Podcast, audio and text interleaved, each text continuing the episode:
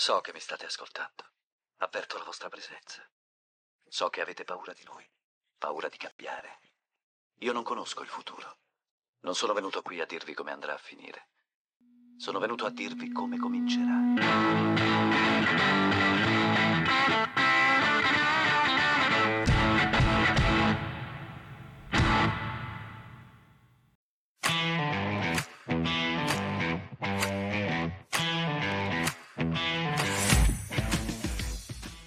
Le 22.30, ciao bellini e belline, come state? Torno al lunedì sera, giorno standard da sempre di Prima Logorrea e ora di Talking Matters, volume 11, altra settimana notevole, ma prima di iniziare a raccontarvi le primizie che sono successe negli ultimi 7 giorni, ci tenevo vivamente a ricordarvi, visto che dipenderà tutto da voi, che domani sera ci sarà il primo round dei gironi della Nemici League.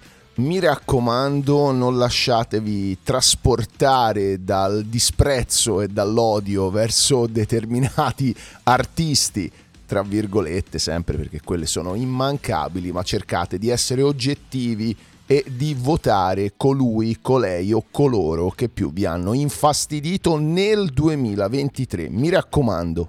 Di conseguenza mi sembra doveroso iniziare con la notizia di ieri sera. Amadeus ha annunciato i nomi dei 27 big che gareggeranno sul palco dell'Ariston dal 6 al 10 febbraio 2024, ai quali poi andranno ad aggiungersi i 3 vincitori di Sanremo Giovani per un totale di 30.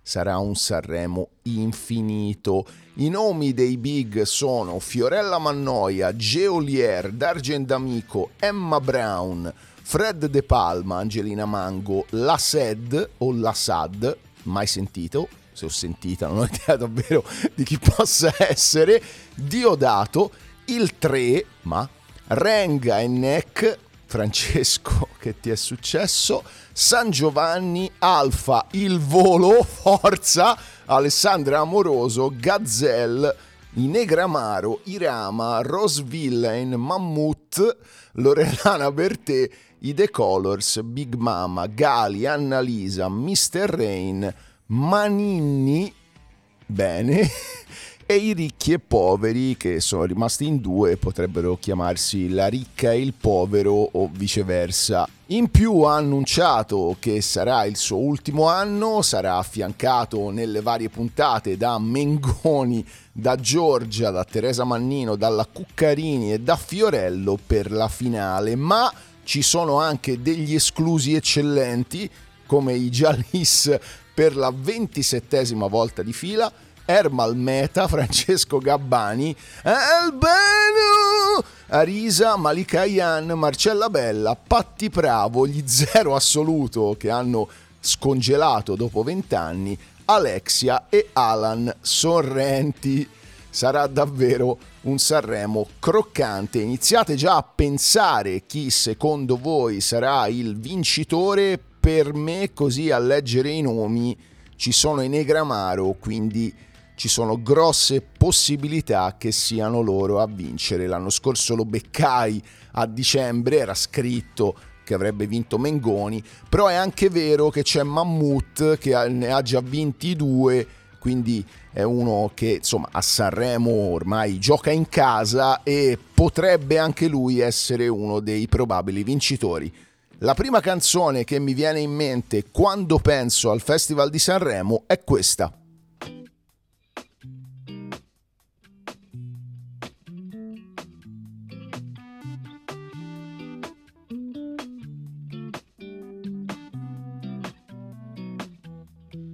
Salirò, salirò, fra le rose di questo giardino.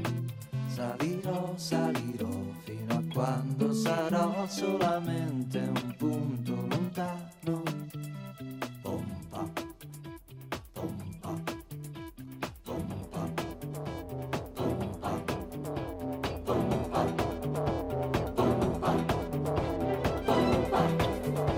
pompa, pompa.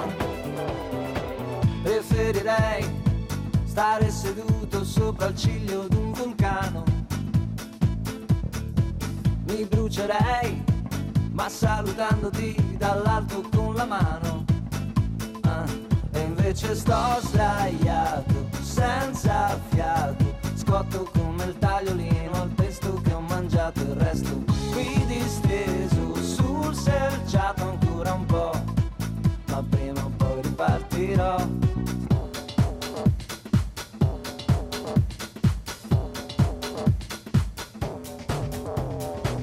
Accetterei di addormentarmi su un ghiacciaio tibetano, congelerei ma col sorriso che si allarga piano piano.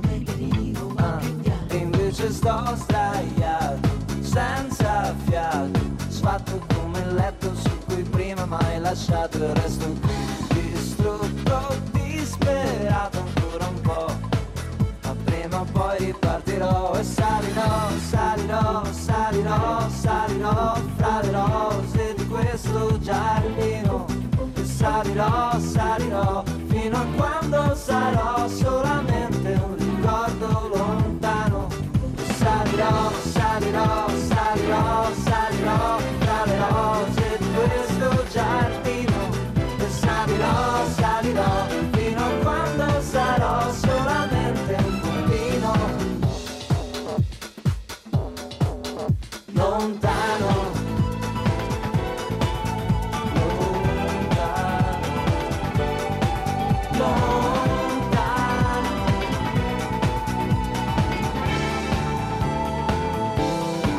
Preferirei ricominciare piano piano dalla base, tra le rose lentamente risalire, e prenderei tra le mie mani le tue mani e ti direi amore in fondo non c'è niente da rifare.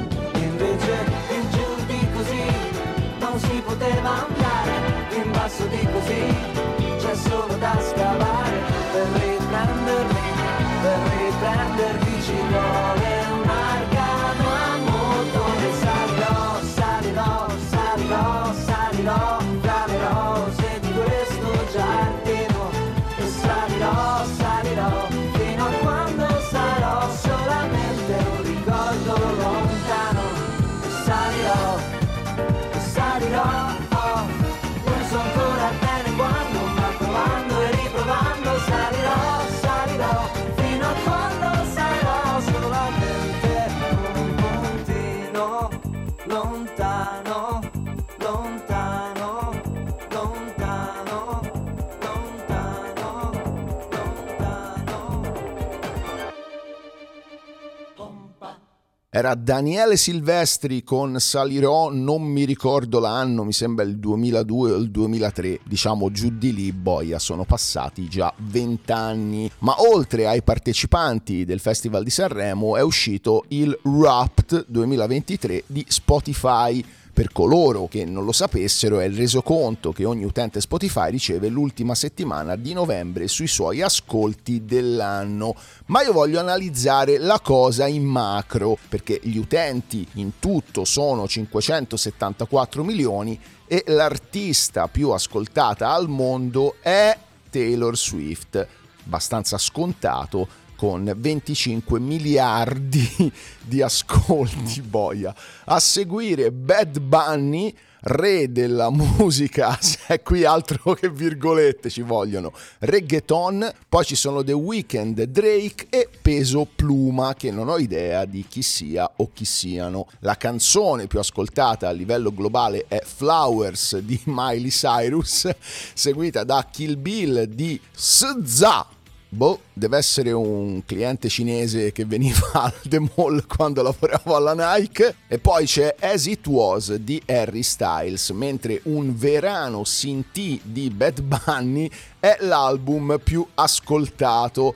E da noi c'è il prode Sfera Ebbasta, che mantiene il suo dominio come artista più ascoltato per il 3° anno consecutivo, seguito da Geolier, Lazza, Shiva e Gue Pechegno. E già questo mi fa venire lo sconforto, ma non è nulla, perché le 5 canzoni più ascoltate in Italia nel 2023 sono state in ordine: Cenere di Lazza che vince la medaglia d'oro, Gelosa di Finesse, Vetri Neri di Ava, Anna e Capoplaza, che è stata la canzone più ascoltata nell'estate, Come Vuoi di Geolier e poi Brz Music Sessions volume 52 di Bizarrap e Che Vedo. Non ho la più pallida idea di chi siano entrambi.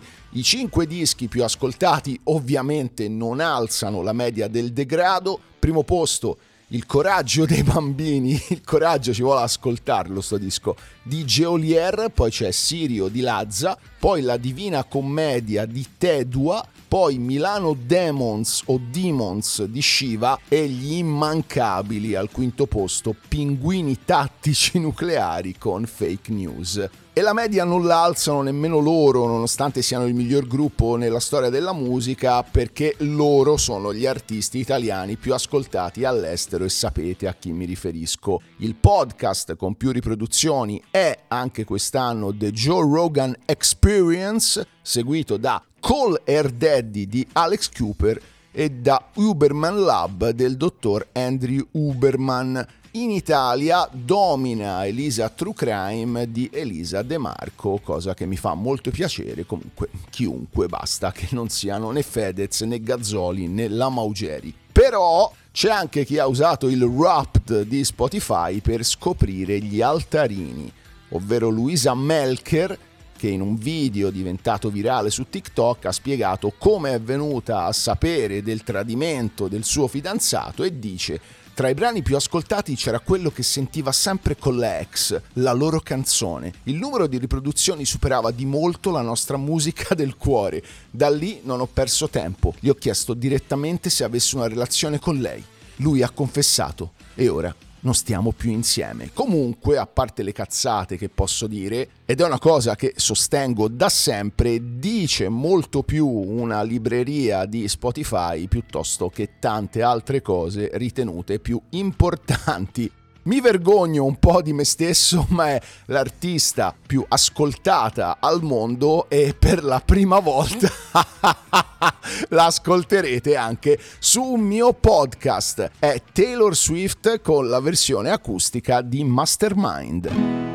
Once upon a time the planets and the fates and all the stars aligned. You and I ended up in the same at the same time, and the touch of a hand lit the fuse of a chain reaction of counter moves to assess the equation of you. Checkmate, I couldn't lose. What if I told you none of it was accidental, and the first night that you saw me nothing was gonna stop me? I laid the groundwork and then, just like clockwork, the dominoes cascaded in a line. What if I told you I'm a mastermind?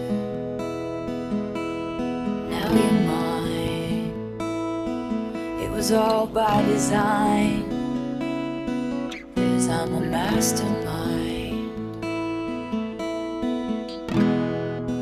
See, all the wisest women had to do it this way, 'cause we were born to be home in every lover's game. If you fail to plan, you plan to fail.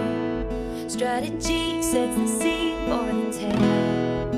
I'm the wind in our free-flowing sails, and the liquor in our cocktails.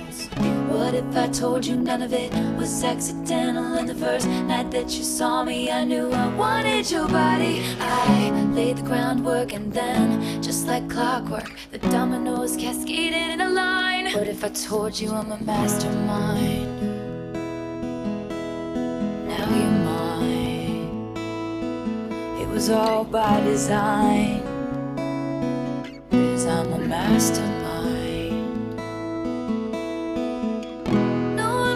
To play with me as a little kid, so I've been scheming like a criminal ever since, to make them love me and make it seem effortless. This is the first time I felt the need to confess, and I swear I'm only cryptic and Machiavellian 'cause I told you none of it was accidental. And the first night that you saw me, nothing was gonna stop me. I laid the groundwork and then saw a white smirk on your face. You knew the entire time, you knew that I'm a mastermind. Now you're mine. It was all by design, 'cause I'm a mastermind.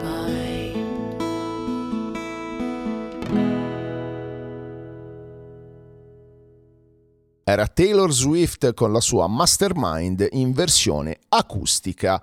Io confesso, ma non è nemmeno una confessione, di usare molto Spotify per praticità, però sapete insomma che resto una persona molto più analogica che digitale, per quanto sia un assiduo utilizzatore di certi programmi. Tutto questo per riprendere la storia di Andrew e Christy McKenzie, che si sono incontrati nel 1984 e sposati l'anno dopo. Tutto bello fino a quando un paio di mesi fa hanno avuto un incidente in moto dove Andrew è stato in coma per 3 giorni. Quando si è svegliato, oltre a non ricordare niente dell'incidente, pensava di trovarsi ancora nel 1993 e dice la moglie: 29 anni della sua vita erano scomparsi nel nulla, non ha nemmeno riconosciuto le sue stesse figlie. I medici non hanno saputo dire alla coppia se l'amnesia sarebbe stata permanente o se con il tempo Andrew avrebbe potuto gradualmente riacquistare la memoria. La famiglia dopo qualche mese ha deciso di fare una vacanza tutti insieme e Andrew, seppur ancora nel 1993, ha colto l'occasione per chiedere a Christy di sposarlo per una seconda volta e i due, dopo 37 anni di matrimonio, hanno così rinnovato la loro promessa d'amore, un po' come più o meno il finale di Eternal Sunshine of the Spotless Mind, dove lui e lei si lasciano, cancellano entrambi i ricordi della rispettiva persona e poi si ritrovano alla fine del film. Entrambi capiscono di essere stati fidanzati e capiscono di aver cancellato la memoria per dimenticarsi il rispettivo, però decidono comunque di darsi un'altra occasione, a prescindere dal fatto che possa andare bene o possa andare male come la volta precedente. In più, la settimana scorsa ho visto l'ultimo film di Maccio Capatonda, dove sì, il mondo va avanti ma la tecnologia resta ferma al 1999, quindi tutti con il Nokia, ci sono ancora le cabine del telefono, c'è il modem a 56k, le televisioni e i monitor hanno il tubo catodico, non c'è il GPS, ci sono le cartine stradali e le persone che ti danno le indicazioni. Per i più giovani può sembrare fantascienza o distopia, ma in realtà è un mondo che è esistito davvero e vi dirò comunque non si stava male, quindi mi ha fatto un po' riflettere se fosse successo davvero oggi con la tecnologia rimasta ferma al 1999, come saremmo. Per me peggiori sotto un certo punto di vista, ma nettamente migliori sotto un altro. E nel 1993 avevo 11 anni, non avevo ancora idea di cosa fosse la musica, ma se ci fosse stato Spotify, il mio Wrapped avrebbe sicuramente questa canzone al primo posto.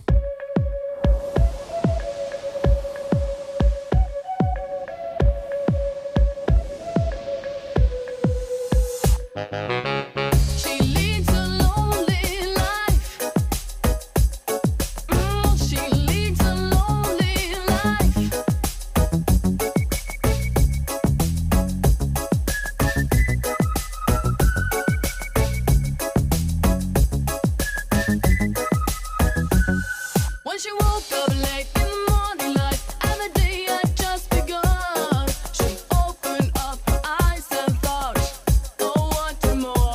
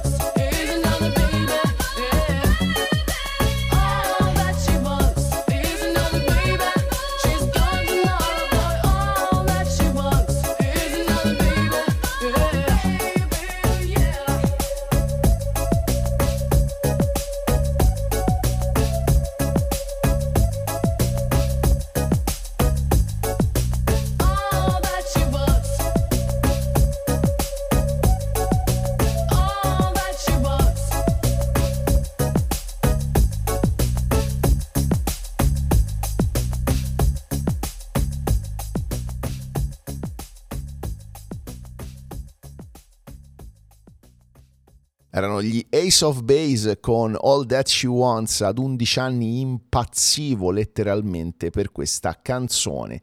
Nel 1993 a Firenze non c'era ancora McDonald's, c'era Italy e Italy, poi diventato Burghi, e c'era Kenny dall'altra parte del Ponte Vecchio, dove col Bruni andavamo spesso le domeniche pomeriggio post cinema a mangiare un paninozzo e ne approfittavamo per guardare le locandine del cinema erotico arlecchino che era davanti a Kenny. Bene, McDonald's nel 2003 ha ormai colonizzato tutto il mondo, anche i più sbadati se ne sono accorti, perché giovedì scorso i chimici di tutta Italia sono stati letteralmente presi d'assalto. Ci sono state code chilometriche, clienti disposti a lunghe attese in strada e anche a darsi schiaffi e spintoni, il tutto per un Crispy McBacon menu large a 3 euro. Sui social sono pullulati video e foto, città diverse da nord a sud con la stessa situazione, ovvero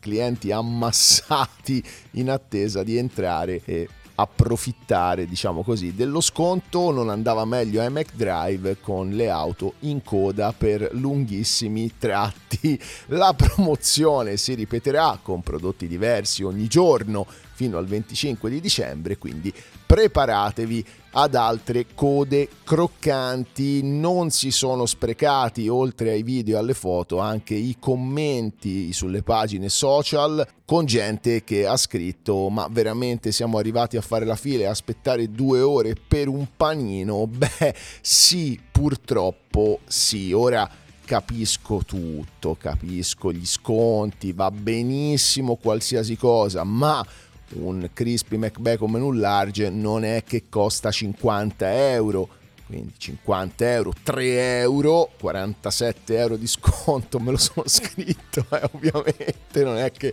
sono diventato calcolatore così di punto in bianco dall'oggi al domani, magari, quindi dai, insomma, sti barbonaggi mi fanno davvero cascare i testicoli e rimango sempre dell'idea che la soluzione a tutto questo poverume economico, ma soprattutto di contenuti, sia la celeberrima cometa di Don't Look Up, che ci spazzi via tutti dal primo all'ultimo. E poi non lo so, il problema è che probabilmente i pochi che si salveranno dall'impatto con la cometa, visto che sono molto più gli idioti rispetto alle persone intelligenti, e giovedì ne abbiamo avuto l'ennesima riprova, però cazzi di chi rimarrà e soprattutto cazzi di chi vivrà poi in un mondo ricolonizzato da questi deficienti. Il prossimo pezzo è di Wesley Willis e si intitola Rock and Roll McDonald's.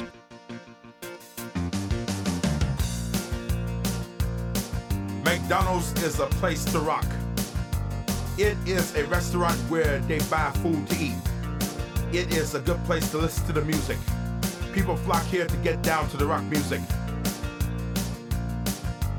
Rock and roll McDonald's. Rock and roll McDonald's. Rock and roll McDonald's. Rock and roll McDonald's. McDonald's will make you fat. They serve Big Macs. They serve quarter pounders. They will put pounds on you. Rock and roll McDonald's. Rock and roll McDonald's. Rock and roll McDonald's. Rock and roll McDonald's.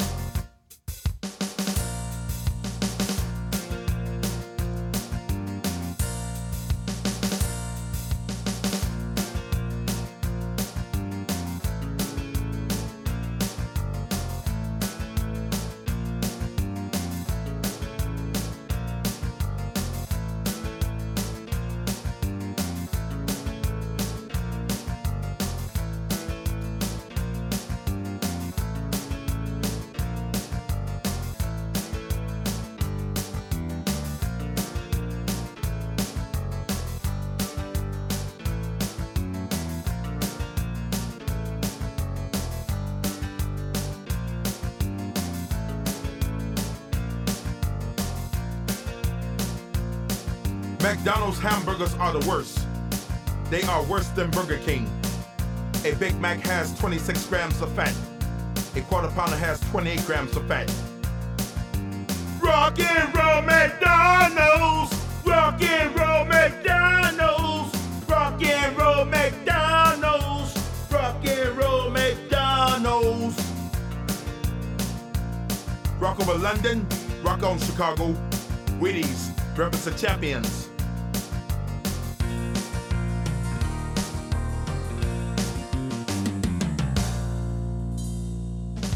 Era Wesley Willis con Rock and Roll McDonald's e restiamo a Firenze, dove dietro Atman, la scuola di yoga ramificata in tutto il mondo, si sarebbero celati abusi sessuali deliranti. Il guru Gregorian Bivolaru, sardo, ok, oggi 71enne, che nel 2012 aveva aperto a Firenze uno dei suoi centri in via Gioberti, era finito al centro di un'inchiesta ed è ora finito in carcere. La setta contava diverse centinaia di membri e gli arresti fanno seguito a un'inchiesta avviata dalla Procura di Parigi a luglio, in cui si ipotizzano i reati di rapimento, stupro e traffico di esseri umani in una rete di nome Movimento per l'Integrazione Spirituale nell'Assoluto. Io tutte le volte che leggo di sette, di santoni e di guru impazzisco follemente, ma andiamo avanti. Il Misa insegnava il Tantra Yoga con l'obiettivo di condizionare le vittime ad accettare rapporti sessuali attraverso tecniche di manipolazione mentale che cercavano di eliminare ogni nozione di consenso. Le donne sono state incoraggiate ad accettare i rapporti con il leader del gruppo e ad accettare di partecipare a pratiche pornografiche a pagamento in Francia e all'estero. Ora probabilmente le metterebbero al cinema Arlecchino se ci fosse sempre. La sede del centro Atman di via Gioberti venne perquisito dai poliziotti, perché anche lì si ipotizzò che gli adepti alle teorie del santone avrebbero approfittato della liberazione per lo spirito attraverso la pratica del sesso tantrico per essere avviate più o meno consapevolmente alla pornografia. Ripeto, impazzisco quando leggo queste cose. L'inchiesta fiorentina su Bivolaru nacque da due denunce di pentiti, un po' come nella mafia. Tra i 20 indagati c'erano istruttori di yoga e collaboratori del centro, tutti accomunati dalla fedeltà al guru Bivolaru. Ma non so davvero che altro aggiungere, non c'è niente da dire. Ma la colpa non è di Bivolaru o degli altri santoni che si trovano a giro per il mondo. la colpa è vostra, perché se entrate in una setta dove vi dicono che dovete pagare per dei vari livelli di purificazione della vostra anima e il livello supremo è il livello Tom Cruise e voi abboccate e cominciate a pagare, bene, ve lo meritate, perché siete dei dementi, siete dei ritardati. Abboccare a una roba del genere è da ritardati, quindi lunga vita a Bivolaru e a tutti i suoi simili. Il prossimo pezzo è dei T-Rex e si intitola Metal Guru.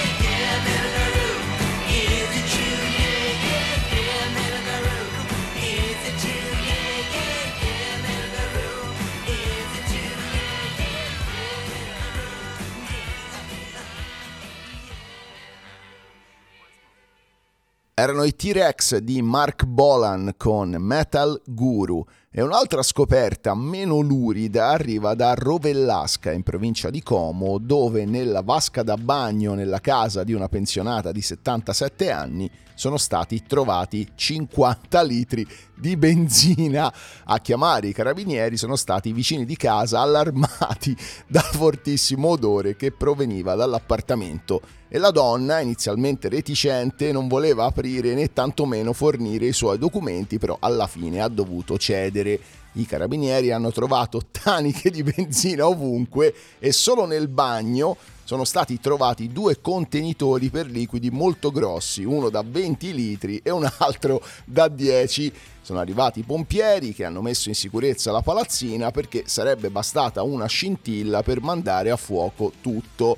La spiegazione della donna è stata che andava a acquistare benzina ogni volta che il prezzo scendeva e quelle erano le sue scorte per affrontare i momenti in cui i prezzi sarebbero saliti. Allora, tanto a 77 anni per me non bisognerebbe più guidare, ma questo è un altro discorso, però se si vede da un punto di vista, come ho detto prima, di barbonaggio, la signora non male, forse era anche in coda per prendere il Crispy McBacon menù grande a 3 euro, ci sta tutto. E sempre in tema benzina, a Ortona un uomo si è fermato a fare benza al self-service e ha visto che lo sportello della cassaforte del distributore era solo accostato e non chiuso. Che ha fatto? Ha sbirciato e ha visto che c'erano tanti soldi. L'occasione fa l'uomo ladro, no? Ma non per lui, perché lui che ha fatto? preso il telefono, ha chiamato il gestore del distributore e gli ha detto: grande, che culo, hai trovato me che sono una persona onesta, però magari se arriva quello dopo e se ne accorge ti porta via tutto l'incasso. Il gestore è arrivato, ha chiuso tutto, ha ringraziato, che persona brava, che persona a modo. Ci sono ancora questo tipo di persone nel mondo, eh sì, però è anche vero che colui che ha trovato la cassaforte aperta era il maresciallo della Guardia di Finanza fuori servizio. Ecco, ora mi torna. Il prossimo pezzo è dei Dire Straits e si intitola Heavy Fuel.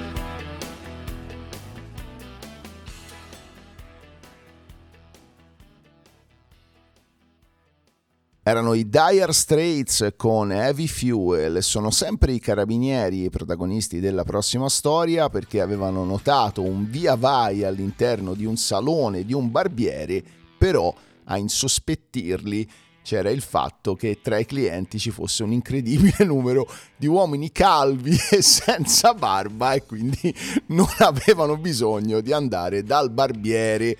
Boh, magari erano amici, erano conoscenti, erano parenti. No, perché gli uomini del nucleo investigativo hanno poi scoperto che la barberia era in realtà un luogo di spaccio. Dopo aver monitorato la clientela, infatti, è emerso che diverse persone di svariate età e professioni entravano nel negozio solo ed esclusivamente per acquistare stupefacenti, mentre altre abbinavano davvero il taglio con l'acquisto di una o più dosi. I carabinieri hanno perquisito prima la casa del 55enne proprietario della barberia, dove sono stati trovati diversi grammi di hashish, e poi la barberia stessa, dove nascosti in un soppalco sono stati trovati 100 grammi di bamba, 4 bilancini di precisione e svariato materiale per il confezionamento della droga. Il barbiere è stato condotto nel carcere di Marassi. Siccome è inverno, ho deciso sulla mia testa di sfoggiare il taglio invernale e di far vedere a tutto il mondo i miei 17 capelli che mi sono rimasti e che d'estate mi tolgo per fare il taglio estivo. Il prossimo pezzo c'entra relativamente con la barberia, ma era un videoclip che andava a bestia nei primi anni 2000, dove questo cantante, poi caduto secondo me in disgrazia o comunque sparito dai radar della musica internazionale, faceva il bullo all'interno di una barberia millantando di uscire con una figa diversa ogni sera. Lui è Craig David, la canzone si intitola 7 Days.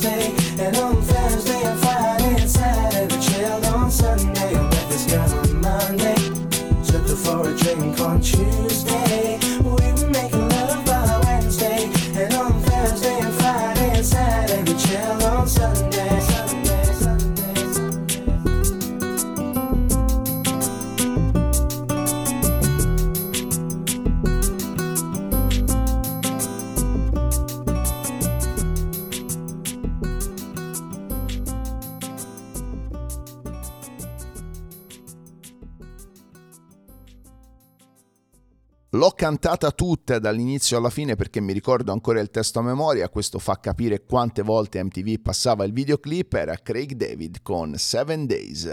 E dai grammi passiamo ai chilogrammi, 29 per l'esattezza, perché una coppia di Milford Haven, piccola città del Galles, ha convissuto per decenni con un missile navale del secolo scorso. E dice lei della coppia: ci battevamo la cazzuola per rimuovere la terra dopo il giardinaggio. Ad accorgersi del reperto è stato un agente di polizia di passaggio, un po' come quello della stazione di benzina. Ha bussato alla porta per dire alla coppia che aveva riconosciuto la bomba e che avrebbe dovuto allertare il Ministero della Difesa. Subito sono piombati in casa gli artificieri, che hanno fatto evacuare anche i vicini.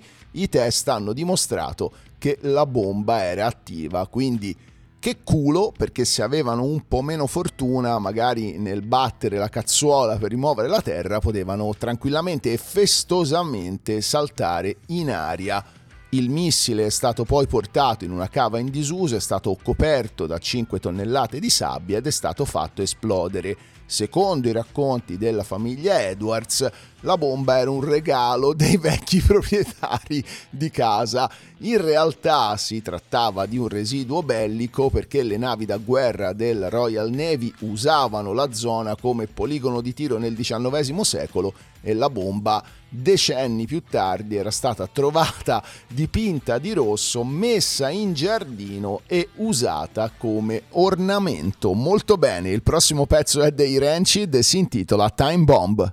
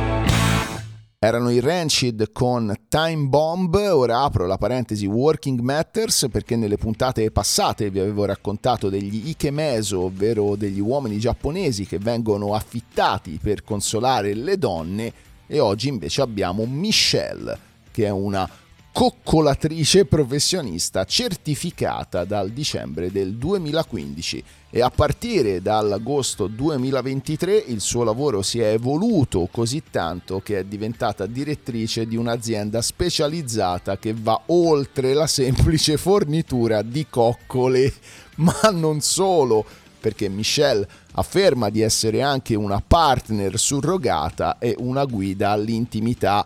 In questo ruolo collabora con un sessuologo per stabilire un piano di trattamento personalizzato basato sul cliente.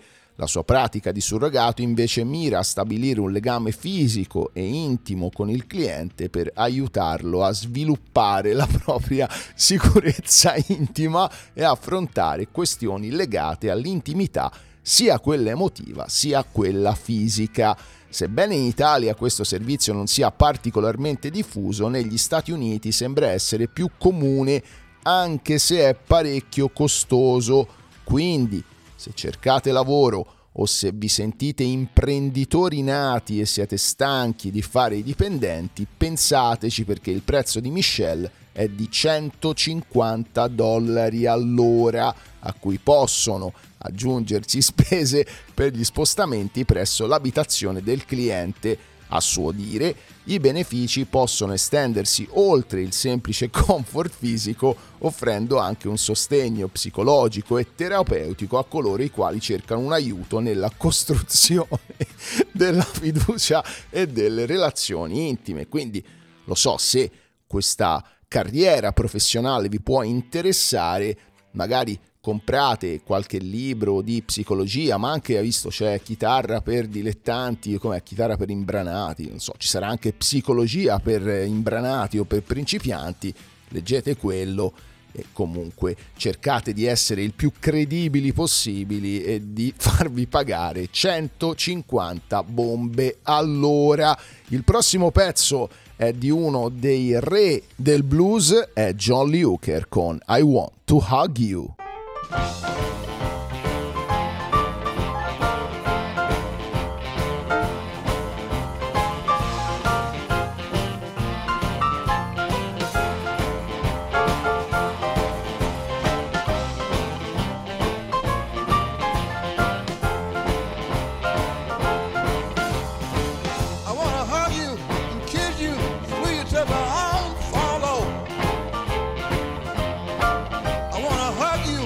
Give you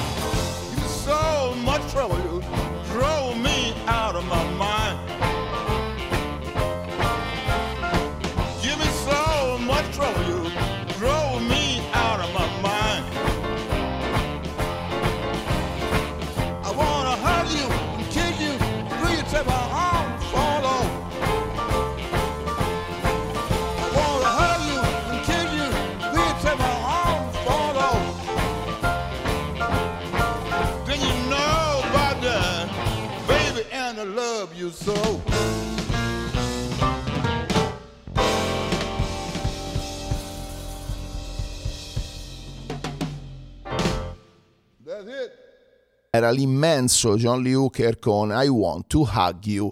Una che invece non aveva più problemi nel cercare lavoro è Kimberly Arizzi, anche lei americana, che dopo essere andata in pensione ha deciso di vendere tutto, ma proprio tutto, ovvero casa, mobili e vestiti, per realizzare il suo sogno: viaggiare a bordo di una nave da crociera e fare in 3 anni il giro del mondo. Crociera organizzata da Mirai Cruises, era stata annunciata a fine febbraio, doveva partire da Istanbul questo dicembre con l'intenzione di visitare tutti e 7 i continenti e i 135 paesi. Gli ospiti, che avrebbero dovuto pagare tra i $30.000 al mese o $109.000 all'anno, a seconda delle dimensioni delle cabine, avevano già anticipato una parte della spesa, quando il 17 novembre scorso, senza che la compagnia avesse comunicato nulla per settimane, gli ospiti sono stati informati della cancellazione del viaggio, quando ormai molti di loro si erano già trasferiti in Turchia. E dice la povera Kimberly Arizzi: pensavo di avere la mia vita già settata per i prossimi anni, non solo ho perso tutto, ma anche la navetopia, cioè l'essere in una comunità di persone che la pensano allo stesso modo e di fare qualcosa insieme per la prima volta in assoluto. La compagnia promette, sì, va bene, di rimborsare tutti i passeggeri che erano pronti a salpare a bordo della nave, però i pagamenti saranno effettuati solo in rate mensili, con un rimborso stimato intorno alla fine di febbraio. E Kimberly, nell'attesa, ha dovuto affittare un camper dove attualmente vive. Ti ho nel cuore, Kimberly Arizzi, però so che riuscirai a realizzare il tuo sogno. Tieni duro fino a febbraio, non lo so, medita, iscriviti ad Atman e poi tutto si sistemerà. Il prossimo pezzo è della Electric Light Orchestra e si intitola All Over the World.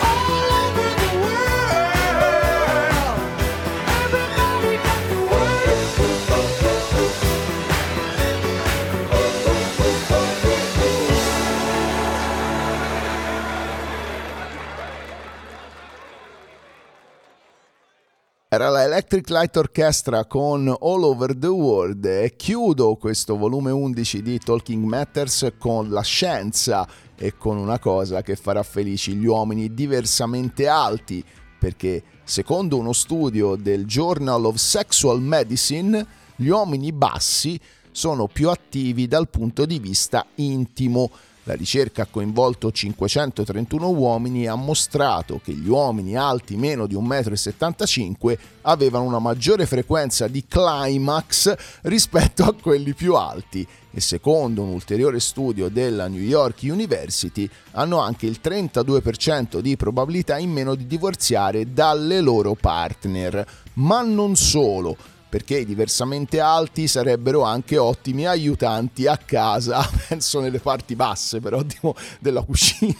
Ok, i ricercatori non sono però riusciti a dare una motivazione a questi risultati, ma hanno ipotizzato che gli uomini più alti possano essere più sicuri del loro aspetto, mentre gli uomini più bassi si sentono come se avessero sempre qualcosa da dimostrare. Che palle però, nel senso, c'è la legge della L, ora c'è anche questa, lo dice la scienza, quindi questa è chiaramente molto più affidabile rispetto alla legge della L. E tra l'altro ho scoperto che esiste un'app per rimorchiare da parte dei diversamente alti che si chiama Short King Dating. Approfondirò, basta, mi fermo qua, vi lascio con l'ultimo pezzo dei Pogues, visto che la settimana scorsa è venuto a mancare Shane McGowan, che era il cantante dei Pogues. Mi raccomando, da domani si comincia a fare sul serio con la Nemici League, sono tutto nei vostri indici o nei vostri pollici. Buonanotte bellini e belline e mi raccomando, fate i bravi.